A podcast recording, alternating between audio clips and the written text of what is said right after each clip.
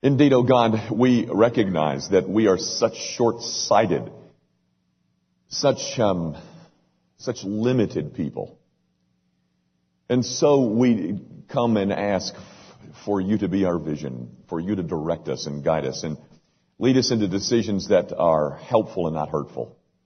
Father, we're, we're all scarred by having uh, played around with sin too much in the past. We, we bring our scars to you. We, we thought that we were uh, making good decisions. We thought that they would um, make life simple and more enjoyable, and yet we ended up believing the wrong voice. And, and we are constantly being challenged with uh, who to believe, who's telling us the truth, which voice can I listen to? And so I pray, O oh God, that for your people you'll be our vision that you will incline your ears to the voice of your people, that we might find ourselves being directed by a God who has flung the universe into existence. And if that weren't enough, he then saw fit to redeem in Christ Jesus. He saw fit to make it possible for a sinner as such as I to be restored and reconciled and and brought into the family of God and, and, and there find eternal safety and acceptance. So, O God, indeed. We beg you to be our vision, but not only that, Father, be our all in all. We want you to be our vision and our hearing and our leader, our rock, our shield, our fortress, our refuge, all of it, Father. Be that for us. Lord God, uh, it has been somewhat of a moving weekend for a lot of people. Uh, the reminders of the enormous sacrifices that have been made so that we can stand here and, and enjoy all the liberties that we have. All of the, uh, the prosperity that we enjoy, Father, um, in, in some measure is tied to um, uh, sacrifices that were made by men and women before us. And we uh, cannot, and pray that you'll forgive us if we ever have, take that for granted. We, we celebrate, oh God, the, um, the freedoms that we enjoy in this country, but they are freedoms that were purchased for us. Freedoms that were fought and died for. And so, Lord, uh, might we treasure them all the more. And thus we pray for the leaders of our country. We pray for the men in um, leadership and decision-making positions. Oh God, grant them wisdom from on high. We, um, we recognize that if left to ourselves, we will head in the wrong direction, and so we plead with you, Father. We plead with you to, um, to draw nigh to the decision makers of this country. Our Father, um, we pray for people who limp in here, having um, just found out this past week of what they would consider to be not good news. And I pray, Heavenly Father, that you might bring comfort to them. Speak clearly through whatever is said and prayed and sung and, and uh, communicated, Lord. Might it, might it be that which brings nourishment and healing and health to the soul. Father, we, um, we want to use the monies that you give us to advance the cause of Jesus Christ. We're not in this to uh, build uh, a, uh, a monument we're not uh, interested in the reputations that men have. What we're wanting to do, Father, is think that you would see fit to use folks like us to advance the kingdom of your Savior, your Son and our Savior. Now, Father, take every dime of this. It is, uh, it is a small portion, but it is a portion of what you've provided, and we pray that you'll use it to bring glory to yourself. We ask it, of course, in Jesus' name. Amen. Okay, having said that, we're going to um, say goodbye to uh, a, a book that we've been studying for the last two and a half years. We're going to wrap up um, the book, our study of the book of Acts today, and we're going to do so somewhat unconventionally. Um, you might have noticed that in the um, in the bulletin, I mentioned that there was like four or five chapters that we wanted to take a look at, and we're going to. We're going to take a look at at least snatches out of those um, out of those chapters, and and thus I really don't have a text for you. That is, I don't have a single text. But what I wanted to do, let me, let me try to explain what I'm up to. Um, I think some of you might remember that um, when we were in Hungary for the month of March, I kind of devoted my time over there to studying the last 11 chapters of the book of Acts and knowing that I was going to come back and try to finish it all up um, by, by dealing with it somewhat thematically.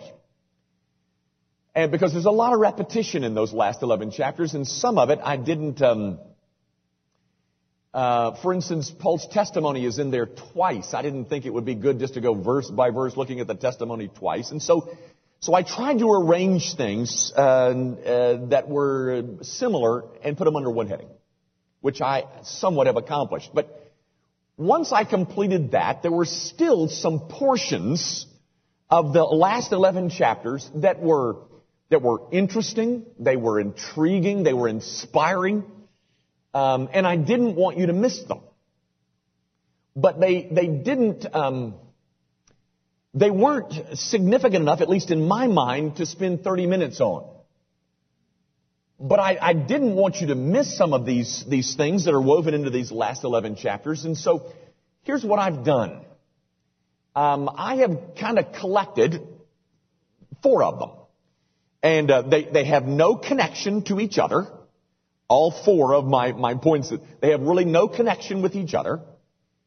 What they are is just significant parts of the story um, that I have arranged so that you would get um, that you'd be exposed to more of the last 11 chapters than, than, than I've been able to in the first five weeks of this little series. So guys, do you understand what I'm doing? I'm, I'm just putting together some, um, um, some, some stories that were included in these last 11 chapters. They have no relationship to each other. Um, and, but they're important enough that I didn't want to bypass them and close the book without you seeing at least some of them.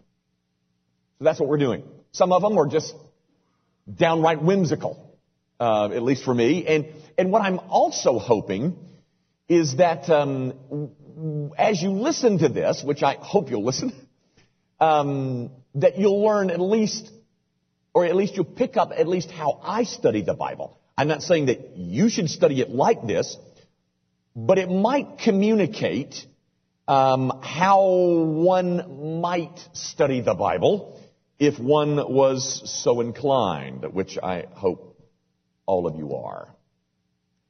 So, are you ready? You understand what I'm doing? You understand what I'm up to? This is kind of a Paul Harvey, this is the rest of the story kind of thing. We're gonna, we're gonna link four little vignettes together that have no um, um, relationship to each other except they might be considered all challenges, except the last one.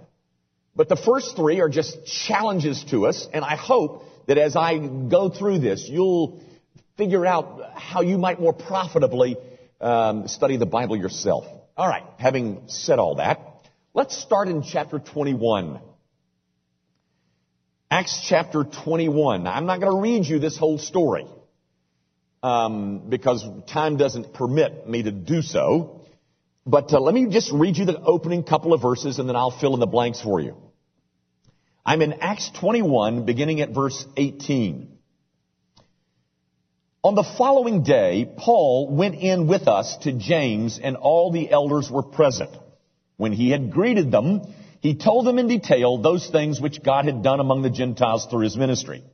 And when they heard it, they glorified the Lord and they said to him, you see, brother, how many myriads of Jews there are who have believed and they are, they are all zealous for the law. But they have been informed about you that you teach all the Jews who are among the Gentiles to forsake Moses, saying that they ought not to circumcise their children nor to walk according to the customs. What then? The assembly must certainly meet, for they will hear that you have come. Therefore, do what we tell you, for we have four men who have taken a vow. All right, let's stop there. Let me, let me tell you what's going on here. Uh, Paul, as you know, is the missionary to the Gentiles. And he's roaming about all these non-Jewish places and people are being won to Christ as a result of his ministry. And so he comes back to Jerusalem for this visit and with him he brings some Gentile believers. And so he goes in to meet with James and all the, the leaders of the church and, and he reports to them all the wonderful things that are happening in his missionary journeys. And of course introduces them to some Gentile believers. And the, the leaders of the church who were, of course, um, ethnically Jewish are um, celebrating the fact that God has done such a great thing among, among Gentiles. But you'll notice in verse 21, uh, at 20 and 21, we're told that there's a lot of Jews here in Jerusalem that think that you're violating all the standards and all the traditions that we've been taught as Jews. And so all of the leaders of the church, Paul is meeting with them, telling them what happened. They're very excited about that. But they say to Paul, now listen, Paul, um, you know, there's some rumors afoot about you and, and uh, Jewish tradition.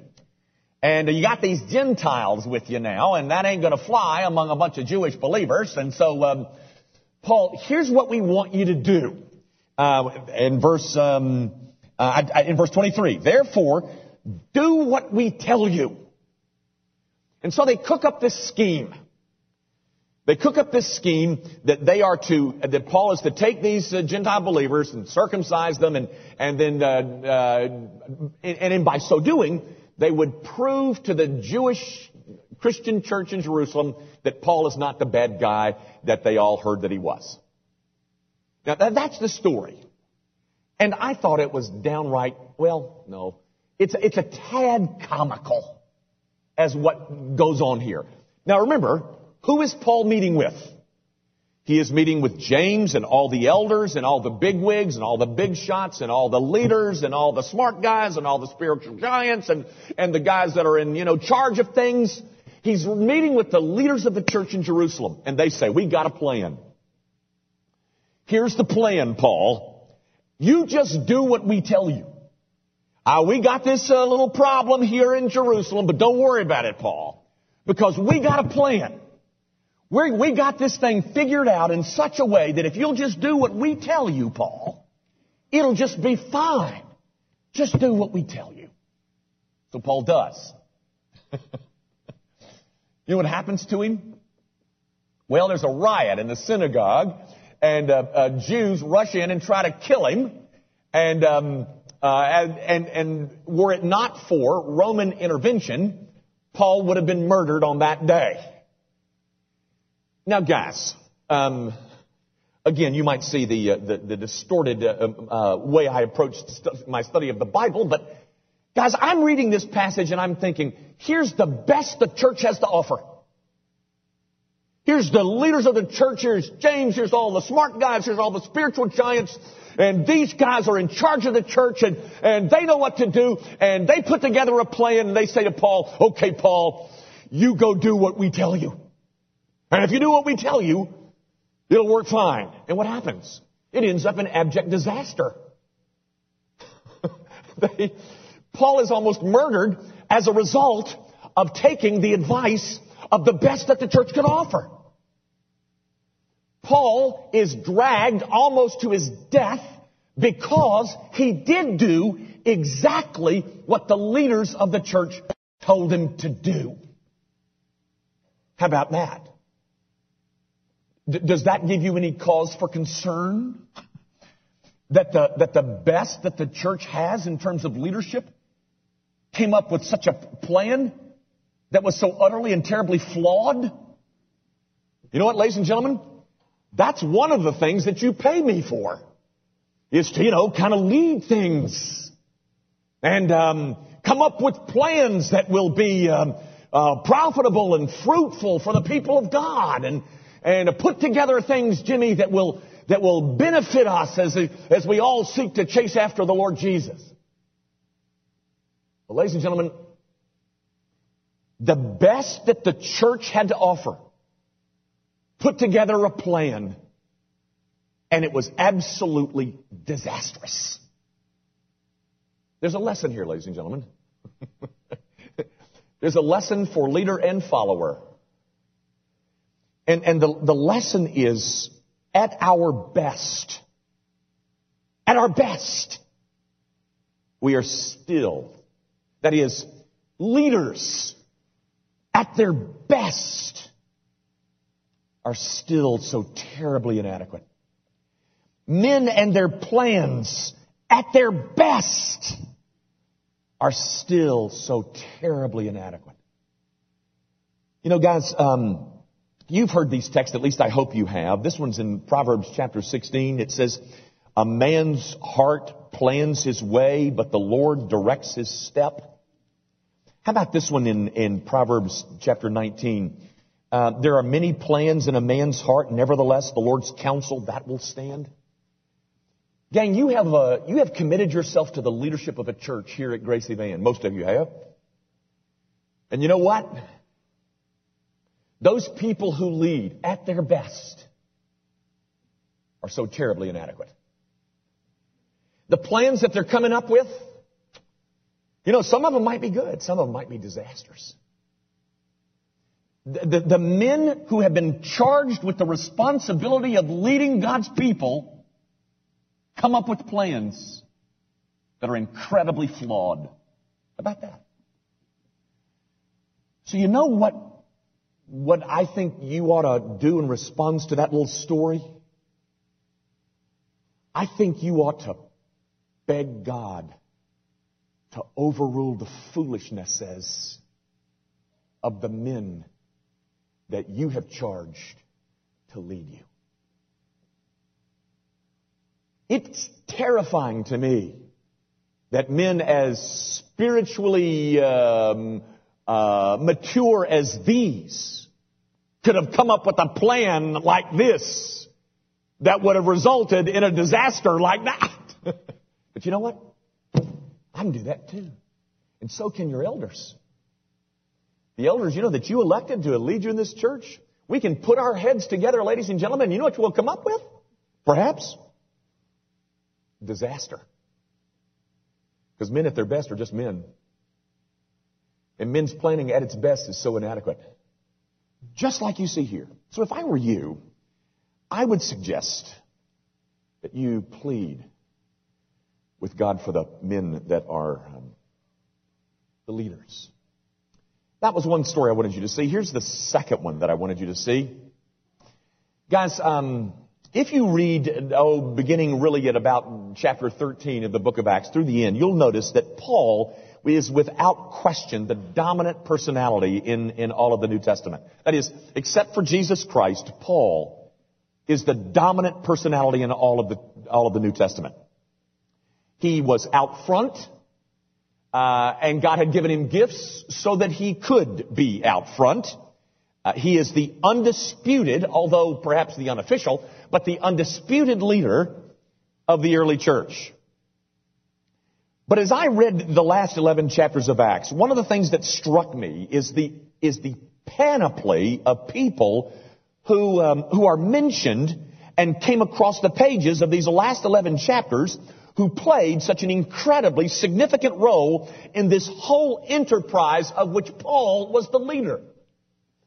I don't have, we don't have time to look at all the text. Can I mention a few of them for you? Uh, chapter 18 verse 3, Priscilla and Aquila. 18.5, Silas and Timothy. 18.7, Justus and Crispus. 18.17, uh, Sosthenes. 1922, Erastus. 1929, Gaius and Aristarchus, 1930, an unnamed group of friends from Asia. Chapter 20 verse 4, Sopater, Tychicus, Trophimus. Chapter 20 verse 6, Luke. Chapter 20 verse 36, elders from Ephesus. Chapter 21 verse 8, Philip. Chapter 21 verse 9 and 10, Agabus and his four daughters. 2116, Mnason of Cyprus. There was Apollos. There was another group of friends that is mentioned in chapter 27.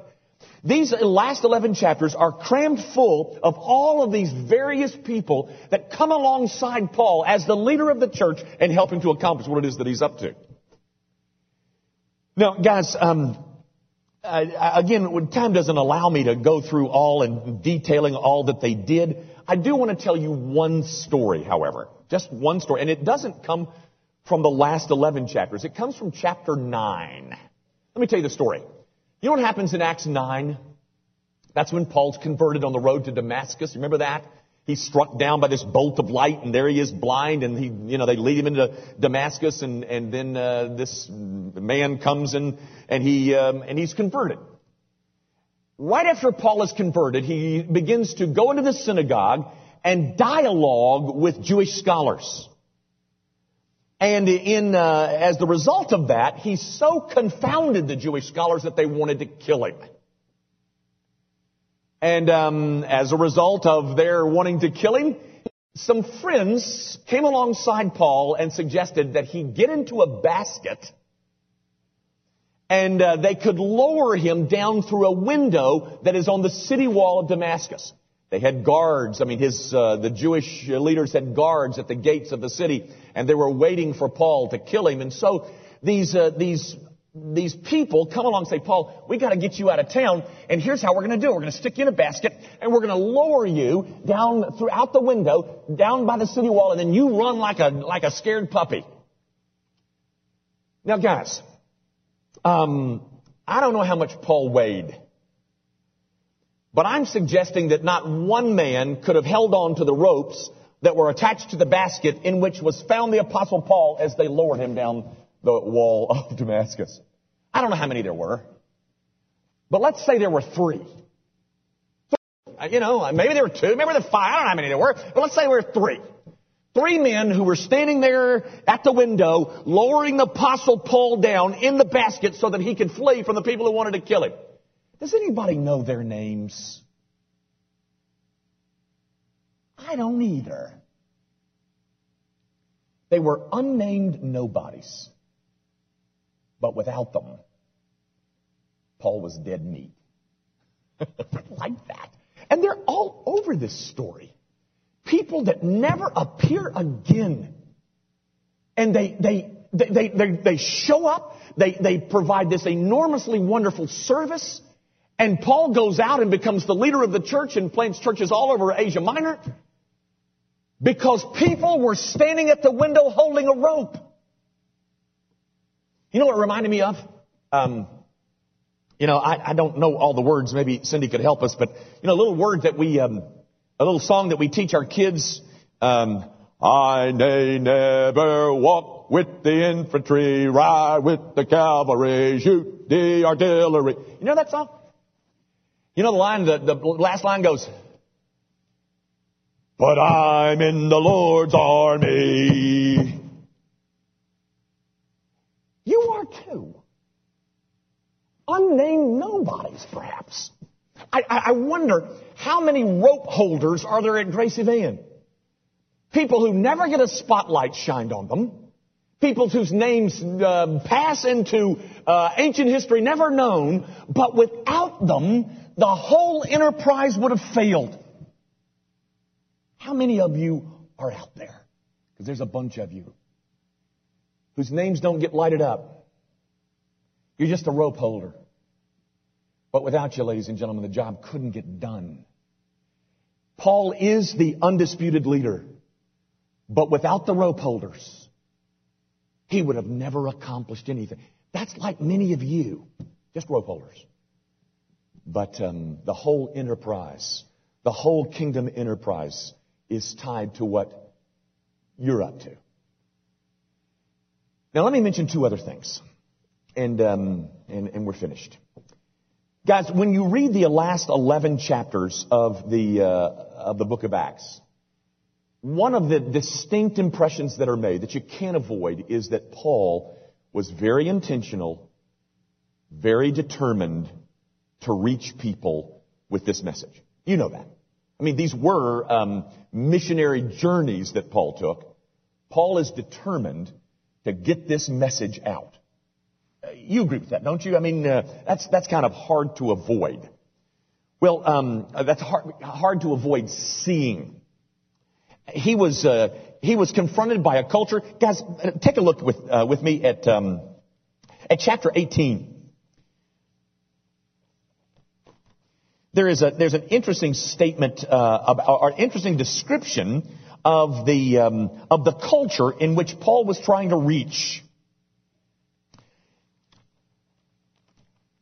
Um, you there? Chapter 18, verse 18. Now, again, this is a, this is an, a riot. Excuse me, I'm not, it's chapter 19, I think. Yeah. Chapter 19, uh, verse 35 and 36. This is a riot that is taking place in the city of Ephesus. and they're about to kill Paul. And in verse 35, the city clerk had quieted the crowd and he said, Men of Ephesus, what man is there who does not know the city of the Ephesians is temple guardian of the great goddess Diana and of the image which fell down from Zeus? These, therefore, since these things cannot be denied, you ought to be quiet and do nothing rashly. Did you get that? Riots taking place. Paul caused it. Uh, people are trying to, you know, throw stones at Paul. And the city clerk gathers everybody together and says, listen, y'all, calm down. Everybody knows that this city is the temple guardian of the great goddess Diana. And since nobody can deny that, guys, um, Paul is trying to take the gospel to a culture that says everybody knows that truth is relative, for instance, or everybody knows that all paths lead up the mountain to God. Paul is dealing with a culture similar to ours. He's dealing with a culture that believes lies, like you see here in chapter 19. Now, all that to say this. This was one determined man. One determined man to get the message to people who are completely biased against what Paul is saying. Just like our culture. Now, when I was studying all this, I, I, couldn't help but be impacted by the determination that Paul had to reach these people no matter how lost they were. Which brings me to a story. Um, when we were in Budapest, we stayed in a place called the Millennium. It was a nice place, and uh, basically the Millennium was a motel that was designed for long-term visitors who were there on business. The longer you stayed at the Millennium, the cheaper your price was. And um, as a part of the price, there was included a breakfast, a, a, nice breakfast. And so every morning, I always get up before Susie, and um, so every morning I would get up, I would throw on something, and head down to this breakfast area, and uh, eat my take my Bible, study uh, the chapters in Acts, and I would sit there at a table and have my Bible and have my papers all spread out and just studying the Book of Acts. About 7.30 every morning, a group came in to eat breakfast. And um, these folks were decked out. That is, they were obviously there on business. They had on business suits and business uh, dresses and makeup and ties, and they were they were you know getting some coffee and getting ready for their day. And there I was sitting at a table, uh, dressed in something just above pajamas, um, with my Bible on my table, and, and, and they looked very curiously at what this guy was doing over there with that black book. Now I tell you that to say this. Here I am confronted with the apostle Paul who is determined to reach the culture. And the culture was about that far from me. Now I'm not real sure they spoke English. I'm not real sure because I never heard them speak any English. But forget that for a second. I'm sitting there studying the book of Acts and I've got my pajamas on. It's not quite pajamas, but, um, and I'm uh, got my papers and I'm studying about the apostle Paul is going to reach the culture and they don't believe the things that you do and, and, uh, you know, he's determined to reach them. I'm thinking, hmm, hmm, I wonder, um, I wonder if I'm that determined. Uh-uh. No, you're not. So then I began to dig around in my soul and figure out, okay, why not? There they are, right there. They're looking curiously at your Bible. Maybe it was your clothes. But um, they're, they're looking over at me, you know, and they kind of, and say something in German, I guess. I, I, but they were, they, they knew I was there, because I was there morning after morning, and so were they. Same little group. And, um, so I'm thinking, okay, how can I reach these people with this message that, that Paul was using to reach his culture? I remembered a statement that was made by the preacher when I first became a Christian. Jim Kennedy, you know that name? Jim Kennedy once said this. He said, the reason that we're not more intentional with the gospel is either number one, we don't believe it ourselves, or number two, we don't care. So I looked at those people sitting close to me and, and uh, knew that they were from a different world, just like those people in Ephesus were different worlded from Paul. And I thought, you know, Paul, why, I'm going to reach them. But I didn't. And, and um, I struggled with why I didn't reach them, and I thought, is it because I don't care? And it really wasn't I didn't care. Is it because I don't believe it myself? No, it's not because I don't believe it myself. I don't think. I think I believe this thing. But as I dug around in my own soul, ladies and gentlemen, this is the conclusion that I came to. Um, the thing that stopped me from being as aggressive as the apostle Paul.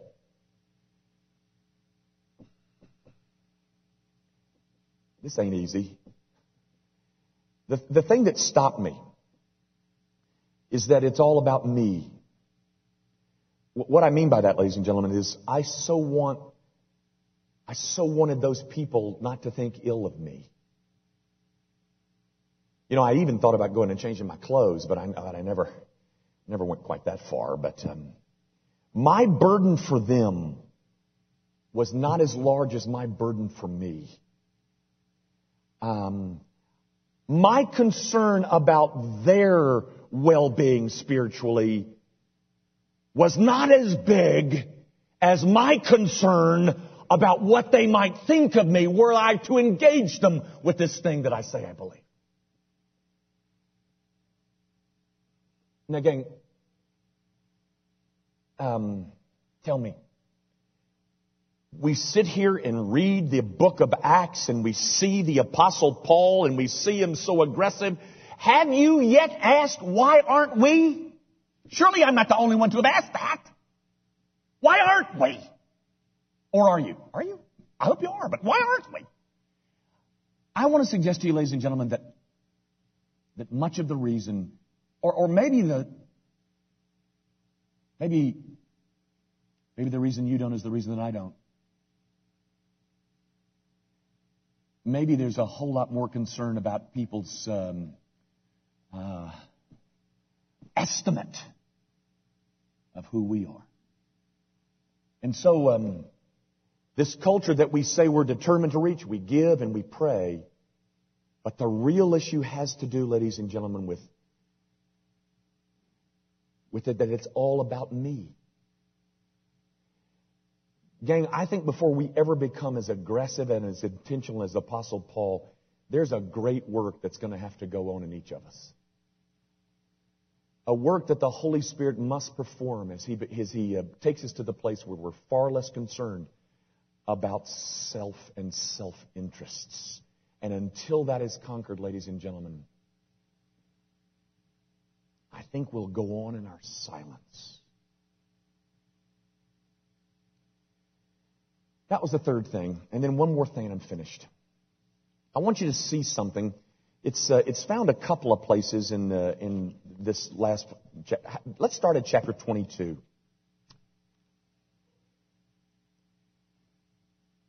Acts chapter 22. It's found here. It's found in chapter 26, the same statement. I'm going to read you it. I'm going to read you the statement just out of 22. Acts 22 verses 7 and 8. And I fell to the ground, and I heard a voice saying to me, Saul, Saul, why are you persecuting me? So I answered, Who are you, Lord? And he said to me, I am Jesus of Nazareth, whom you are persecuting. Now, let me point out that that's found in chapter 26. It's found also in chapter 9 of the book of Acts. Um, did you notice anything odd about it? a voice from heaven comes to Paul as he is on his way to Damascus, and the voice, or this bright light strikes him down, and the voice says, Paul, why are you persecuting the Christians in Jerusalem? Didn't say that, did it? It says, why are you persecuting me? Jesus asked the apostle Paul, why are you persecuting me? Now guys, let me say this first. That question is found three times in the book of Acts. It's found in chapter 9 when it occurred, and it's found two more times when Paul is giving his testimony. The Holy Spirit of God thought it was important that that question be posed to us. That there's something in there that He would have us know. What is it? What is it about that question that's intriguing, ladies and gentlemen? Tell me, was Paul persecuting Jesus? Not really. He was persecuting, he was abusing Jesus' people who were gathered in Jerusalem. But here's the point, guys. Jesus Christ so closely identifies himself with his people that when you touch me, you touch him. If you persecute me, you persecute him. Gang, you and I are in such an incredible union with Jesus Christ that to touch him is to touch us. Did you know that? I have to tell you that if I um, if I had to identify my life's message, it would be this. It would be this that you and I are in union with Christ. I am loved by the Father like the Son is loved by the Father. The only possibility of me being lost is if the Son is lost. Because I am identified. I am in union with Jesus Christ. Let, let me tell you a quick story and we'll wrap this up. Guys, years ago, and I don't even know what years it was, but um, when the Golden Gate Bridge was being built in San Francisco, you've heard of that bridge, surely. When that bridge was being built, 23 men fell to their death by falling off of the, uh, the bridge into the uh, Pacific. 23 men were killed. So about halfway into it, they decided that they needed to put a safety net underneath the, this construction project, uh, the Golden Gate Bridge. After they put the, um, the safety net under it, ten more men fell. None of them died. And the overall output and work uh, production of those working on the bridge uh, went up by 25%. And why is that? Because there was a sense of safety. There was a sense of security underneath them. Ladies and gentlemen, I am suggesting to you that the one thing that would work in us to uh, produce in us a greater productivity is the sense, is the knowledge that I am safe. Gang, do you know that because of the accomplished work of Christ, you are safe? Do you understand that underneath you is something that will support you everlastingly? Do you know, ladies and gentlemen, that the only way that you can be lost is if Jesus is lost? Do you understand something about the enormity of being in union with Christ, do you understand that to touch you is to touch Him? Guys, that's not just uh, theology for theology's sake. Once you know you're safe, once you know you're secure in Christ, the whole performance of the believer changes. We're no longer examining with great scrutiny all of our failings and our, our uh, sin. We're grieved by it indeed, but we're convinced that we're safe. Folks, uh, I, with this I'll quit.